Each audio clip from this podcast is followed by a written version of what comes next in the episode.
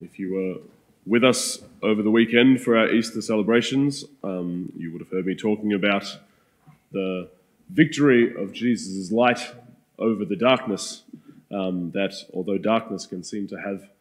a power over us to rob us of our life, to strangle us and keep us down, that Jesus, the light, has been victorious over all of that. Um, and I spoke about a few different areas of darkness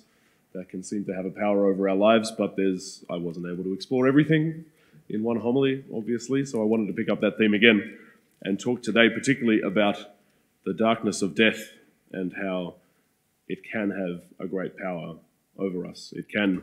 um, bring to life a great sort of fatalism that, you know, the one inevitable thing about life is that we're all going to die in the end, and it can it can even, even if we've had a wonderful, full life and shared love with friends and wonderful relationships and done beautiful things, death can have a power over that that renders it all pointless and meaningless. That, oh, well, what was the point of a wonderful life if you just die at the end of it? But Jesus has risen out of the tomb. So the, the victory that the light has had over the darkness definitely extends to this human reality that is death. And we see um,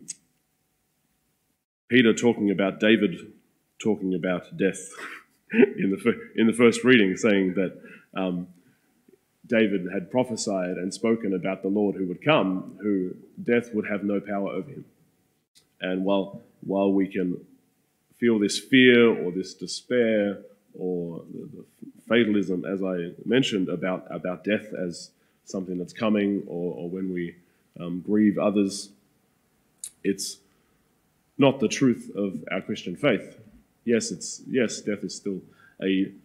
profoundly difficult reality in life. We grieve our, our losses, but we do so with a hope that life is actually the final word, that, that Jesus has gone into the grave, and that that too is part of how God is bringing us into his plan for eternal life, for communion with him um, for that fullness of life and love that He has with us. And hence, we can say that I, I, love the alignment of the readings today because you have Peter quoting a psalm that David prays, and then in the psalm, we actually prayed that same psalm, which is one of my favorites. Um, and he says, And so my heart rejoices, my soul is glad, even my body shall rest in safety, for you will not leave my soul among the dead. We have the hope that even in that that depths of darkness of death that can seem like the end,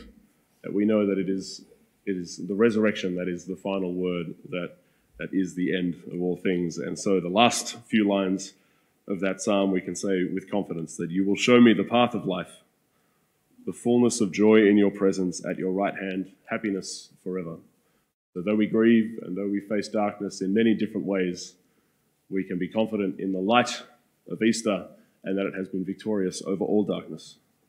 And we can confidently pray, along with David and along with the church, you will show me the path of life, the fullness of joy in your presence, at your right hand, happiness forever.